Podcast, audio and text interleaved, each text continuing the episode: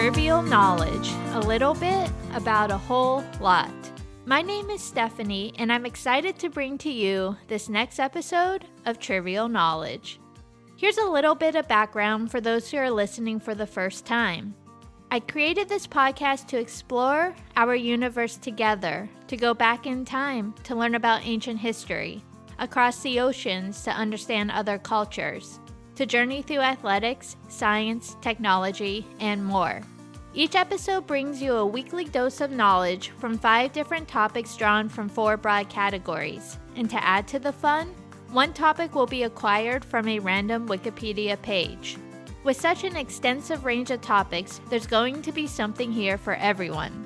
If you enjoy this episode, please subscribe to my podcast on Apple Podcasts or Spotify. Now let's dive in to episode 6 Celebrate like it's 1998. Social Sciences. Our social science topic for today is a little bit different from past episodes. Instead of focusing on just one subject, we are going to travel back in time, but not too far back, to the year 1998 and discuss some of the important events that occurred during this year. The year 1998 started on a Thursday and was elected the International Year of the Ocean. It started off busy, with January filled with events, including the launch of the Lunar Prospector, massacres in Algeria, and the confession of Unabomber Ted Kaczynski. Another major event this month occurred in Europe on January 12th when 19 European nations agreed to forbid human cloning, creating the first binding international legal tool for human cloning. The title of the agreement was a mouthful. The additional protocol to the Convention for the Protection of Human Rights and Dignity of the Human Being with regard to the application of biology and medicine on the prohibition of cloning human beings. To summarize, it prohibits, in quotes, any intervention seeking to create a human being genetically identical to another human being. For anyone interested in reading the full agreement, you can find it on the Council of Europe's portal website at www.coe.int. The exact web address will be listed on my website. February brought to us the Winter Olympics, held in Nagano, Japan, and introduced three new sports that are very well recognized and popular today women's ice hockey, with the U.S. taking the first gold medal, snowboarding, and men and women's curling. Azerbaijan, Kenya, Macedonia, Uruguay, and Venezuela made their Winter Olympic debut this year as well. The 1998 Winter Olympics were dominated by Germany, who won 29 medals, including 12 gold, while Norway, Russia, Canada, and the United States all finished in the top five. The mascots were four snowy owls known as snowlets. Suki represented fire, Noki represented air, Leki represented earth, and Tazuki represented water. Together, they symbolized the four major islands of Japan March was the month of the Titanic, which became the first film to gross 1 billion US dollars, and then would go on to win 11 Oscars at the 70th Academy Awards that same month. The Academy Awards was hosted by Billy Crystal and was one of the most watched Oscars in broadcast history. Other winners included Ben Affleck and Matt Damon, who won Best Screenplay for Good Will Hunting, and Jack Nicholson and Helen Hunt, who won Best Actor and Best Actress for their movie As Good as It Gets. April 1998 was a huge historic month for Ireland and Great Britain. On April 10th, the Good Friday Agreement, also known as the Belfast Agreement, was signed by Ireland and Great Britain. The Good Friday Agreement was a peace agreement between the Irish and British governments and most of Northern Ireland's political parties and it brought to an end the period of violence known as the Troubles. The Nobel Peace Prize of 1998 was awarded to John Hume and David Trimble for their part in helping to find a peaceful solution to the Northern Ireland conflict. If anyone would like to read the 35 page agreement, you can find it on the UK government website at www.gov.uk. And as always, the full link will be posted on my website as well. For those using pagers on May 19, 1998, you may remember that your pager suddenly lost service when the Galaxy 4 communication satellite failed. The cause of failure was something called whisker growth, which is where tendrils grow out from the solder and create an electrical short circuit. The satellite was officially confirmed lost on May 20, 1998. June brought to us the European Central Bank in the Kuala Lumpur International Airport, which officially opened in Malaysia using the letters KLIA. As of today, it is the largest and busiest airport in Malaysia, handling almost 60 million passengers in 2018. On July 17, 1998, Nicholas II of Russia and his family were finally buried in the St. Catherine Chapel in St. Petersburg, 80 years after he and his family were killed by the Bolsheviks in 1918.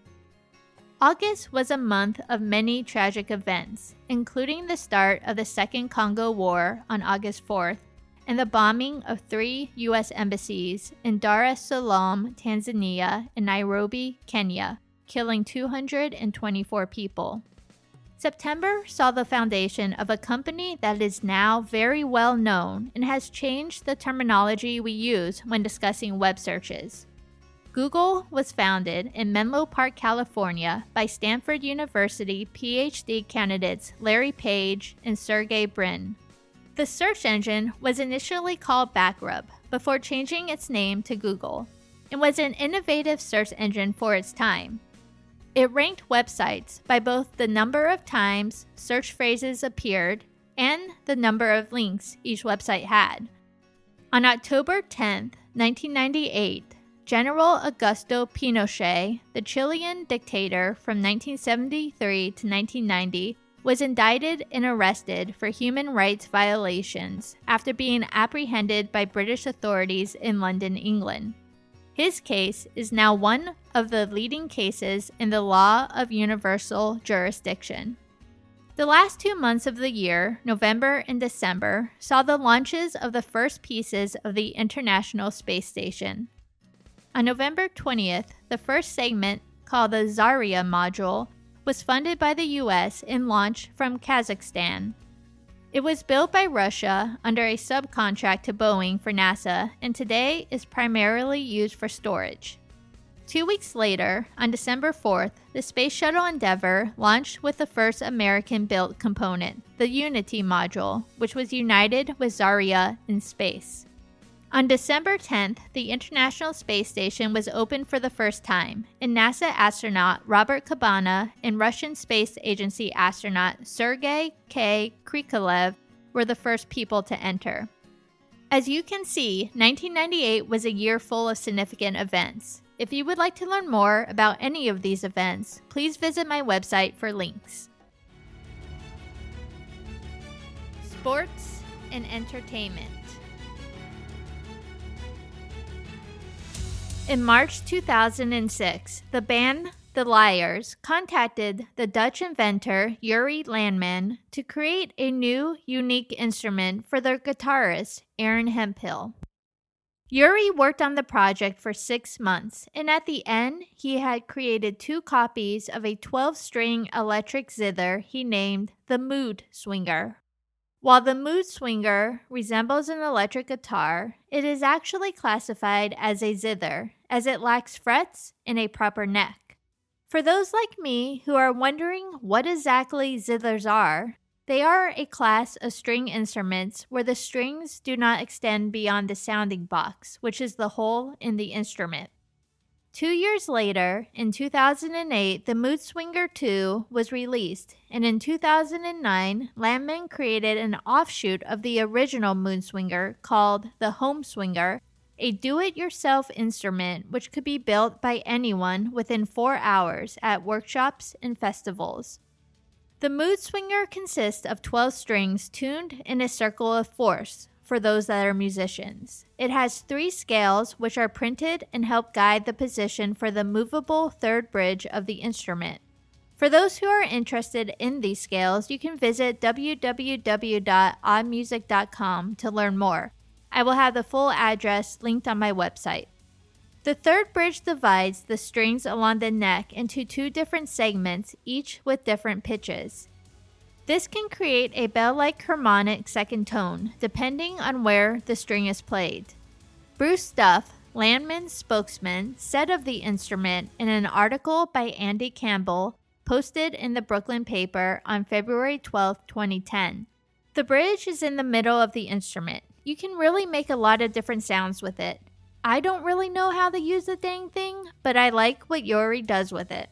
If you would like to see a Mood Swinger or home swinger in real life, you can visit the Musical Instrument Museum in Phoenix, where the instruments were added to the Dutch Musical Instrument Inventions Collection in 2010. Science and Technology On Valentine's Day 1997, Jim Kelly, former Buffalo Bills quarterback and Pro Football Hall of Famer, and his wife Jill welcomed a new baby boy to their family. Hunter was born healthy, but over the first several weeks of his life, the parents noted that he was more irritable than other infants his age. Leading pediatric neurologist Dr. Patricia Duffner evaluated Hunter and gave the family the devastating diagnosis of Krabbe's disease. Your son has been diagnosed with a fatal genetic disease called Krabbe leukodystrophy, she told the family, according to their website, www.huntershope.com. There is no treatment for the disease and no cure, the average life expectancy for babies diagnosed with infantile Krabbe is 14 months. Hunter will probably not live to see his second birthday. We can help you make your son more comfortable. Hunter Kelly died on August 4, 2005, exceeding the average life expectancy for this disease and inspiring his parents to establish the Hunter Kelly Foundation in his honor. The Hunter Kelly Foundation is a nonprofit organization with the purpose of bringing education and awareness, research, and family care to a class of diseases called leukodystrophies, as well as making available newborn screening for every child, every time, everywhere. Before we talk a little bit more about this important foundation, I want to discuss what Krabbe disease is a little more. Krabbe disease was first described in 1916 by Danish neurologist Knud Krabbe, who described five infants with very similar symptoms. Per a recent article published in Archives of Neurology in 2003 by Kåre Lubetsky and Nevo, Krabbe described the initial symptoms as this. When five months old, he began to cry frequently and convulsively. At the same time, fits of stiffness of all extremities appeared with posturing of the hands and crossings of the legs. Body and limbs stiffly extended, head turned backwards, back crooked, hands often clenched. What he was describing was the increased rigid tone of the children's muscles, leading to the abnormal positioning of the children's hands, arms, and legs. The disease takes away the milestones that children may have reached, such as rolling over or sitting up, and takes away their ability to obtain future milestones such as crawling and walking. It is caused by toxins that build up in the brain due to a gene defect that decreases the body's ability to produce the enzyme needed to break down the toxins. For a good overview of this disease, you can visit huntershope.org, which has a section called What is Krabbe's disease? Krabbe's disease is rare, only occurring in 1 in 100,000 to 250,000 births. For those who are lucky enough to be diagnosed before symptoms develop, usually through a newborn screening process or because of an affected older sibling, a stem cell transplant can be performed. Unfortunately, a stem cell transplant does not reverse damage that has already been done, so for those children who are already symptomatic, treatment is typically supportive and focuses on increasing quality of life. The mission of Hunter's Hope Foundation is fourfold, and per their website is First, to broaden awareness of Krabbe disease and other leukodystrophies, thus increasing the probability of early detection and treatment. Second, to gather and provide current functional information and service linkages to families of children with leukodystrophies. Third, to fund research that will identify new treatments, therapies, and ultimately a cure for Krabbe's disease and other leukodystrophies. And lastly, to establish an alliance of hope that will nourish, affirm, and confront the urgent need for medical, financial, and emotional support of family members and those afflicted with leukodystrophies. For their work, the University of Buffalo awarded them the Samuel P. Capen Award, which recognizes notable and meritorious contributions to the university and its community. Jim Kelly said upon receiving the award, This is more than a dream for us. It is a culmination of all that we had hoped for so that other families with children diagnosed with Krabbe's would never have to experience what we have as a family. For those who would like to learn more about the Hunter Kelly Foundation and their important life saving work, or would like to give a donation or volunteer with the organization, you can visit them at their website at www.huntershope.org. This link will also be available on my website at www.trivialknowledgepodcast.com. Geography and World Culture. Today, we travel to Oceania to learn about the North Halmahera languages, which are spoken on the northern and eastern parts of Halmahera, an island in Indonesia, as well as several islands close by. Halmahera is a volcanic island and the largest island in the Maluku Island chain. The variety of terrain is vast, ranging from white sandy beaches to rugged mountainous landscapes, with forests covering much of the land. People are attracted to the island for its sandy beaches, attractive scenery, and beautiful waters. In the late 19th and early 20th century, Dutch missionaries performed extensive study of the North Halmahera languages. The group of languages is thought to be 3,000 years old, with extensive variation in the different dialects. The North Halmahera languages were classified and sorted into two branches by Voorhoeve in his 1988 classification. We will start with the smaller of the two branches, which consists of the West Makian languages strongly influenced by a neighboring Austronesian language. The language has four vowels and is spoken on the coast of Makian Island. It is the most divergent language in the family by far because it shares the island with the East Makian language. Moving to the other branch, this branch consists of the majority of the North Halmahera sublanguages, and we will touch on a few. Ternate is the best known North Halmahera language and is spoken on the island of the same name. The Sultanate of Ternate, famous for spice trade, used this language as their primary language. If you would like to learn more about the Sultanate of Ternate, please visit my blog at www.trivialknowledgepodcast.com. A close relative of Ternate is the Tidore language, which is centered on the island of Tidore, but also spoken in some areas of Halmahera. The distinction between Tidore and Ternate appears to be due to social political features rather than linguistic factors. Both languages are notable because they are the only non Austronesia or Papuan languages of the region to have started literary customs before European explorers arrived. The next language is Sahu, which has five dialects and uses many loanwords from the Ternate language, likely due to Ternate Sultanate's historical dominance. Tobelo has six dialects and is spoken on the eastern parts of Halmahera as well as neighboring islands. With 80,000 speakers, Galela is the second most spoken Papuan language west of New Guinea and has four dialects. The North Halmahera Islands appear to have close affinity with languages of Bird's Head, and some people classify these languages as part of the large West Papua family, though others believe that North Halmahera forms its own distinctive language family. Nonetheless, now we know a little bit more about the unique languages spoken in this area of Indonesia. Today's random topic Independence, a name popular in towns throughout the United States, is the name of at least four West Virginia communities. Our random Wikipedia page today brings us to one of these communities, Independence, Preston County, West Virginia. Preston County, located in the northeastern part of West Virginia, close to the Pennsylvania border, is named for the former Virginia governor James Patton Preston.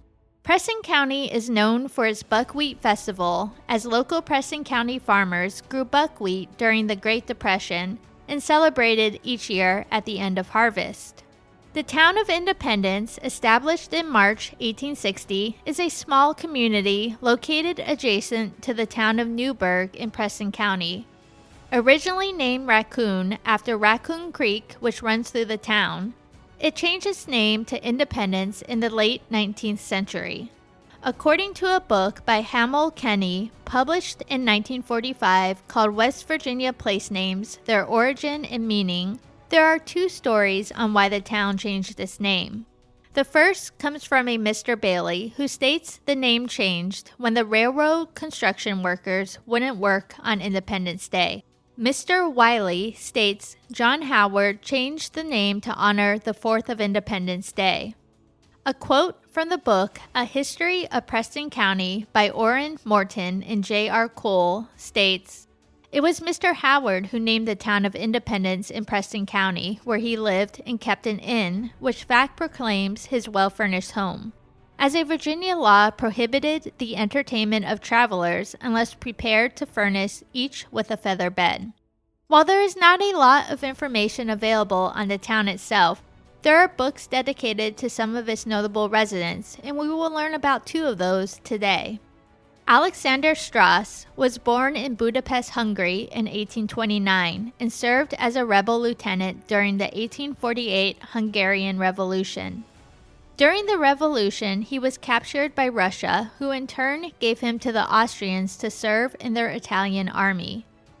Alexander ended up deserting in 1850, escaping to Germany, then England, before eventually entering the United States in Boston, Massachusetts, in April of 1851.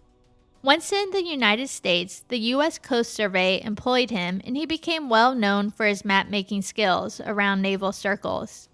In his spare time, he and a partner opened a brewery in Norfolk, Virginia in 1858, bringing lager beer to Virginia for the first time. In 1862, the Rear Admiral David Dixon Porter invited him west to provide useful maps to help with navigating the Yazoo River and other waters around Vicksburg, Mississippi. He stayed with Porter for the following year, coming with him on the Steele's Bayou expedition in March 1863, before coming down with malaria, compelling him to take time off. In 1864, following his recovery, he returned to his Coast Survey work, finally settling in Wilmington, North Carolina, where he also developed and built many buildings. In 1878, he moved to Independence, West Virginia to direct the Ironton furnace until it shut down in 1885. After a brief stint in Florida, he would retire in Ohio. Another notable citizen of Independence was Honorable John Nelson Baker, born on April 26, 1850, on a farm close to Marquess. He was brought up as a farmer, went on to teach school before being elected a member of the legislature, where he was served two terms. Quotes from A History of Preston County, West Virginia by Morton and Cole states that he distinguished his career in life not only as a member of the House of Delegates, to which he was elected first in 1898, then again in 1900, and where he served with much credit to himself and constituents in that position, but as an agent for many years a B.F. Young Company, who owned 20,000 acres of valuable coal, mineral, and timber lands in the state of West Virginia. He also was well known in Masonic circles and received honors of the order as far as the Shriner's degree. Now, if you ever find yourself driving through Independence, you know a little bit more about the town's history, and while you're in Preston County, you may want to visit Cathedral State Park and its 50 species of wildflowers, or hike Cooper's Rock State Forest. And if it's the time of year for the Buckwheat Festival, grab yourself a buckwheat cake and some Preston County pork sausage patties. And that concludes this episode of Trivial Knowledge a little bit about a whole lot. Thank you so much for joining me, and I hope you were able to take away some interesting facts that were new to you and that you can share with friends and family or at your local trivia night. If you would like to read the blog post on the Sultanate of Ternate, would like links to more in depth articles on topics you enjoyed, or would like a sneak peek about next week's episode, please visit my website at www.trivialknowledgepodcast.com. That's www.trivialknowledgepodcast.com. If you have questions or would like to leave comments about today's episode, please email me at trivialknowledge5 at gmail.com or contact me via social media links on my website I look forward to our new adventures next week when we learn about one of the first women engineers and much, much more. I will end this episode with a quote from Helen Keller Knowledge is love in life and vision. Join me next week to learn a little bit more about a whole lot.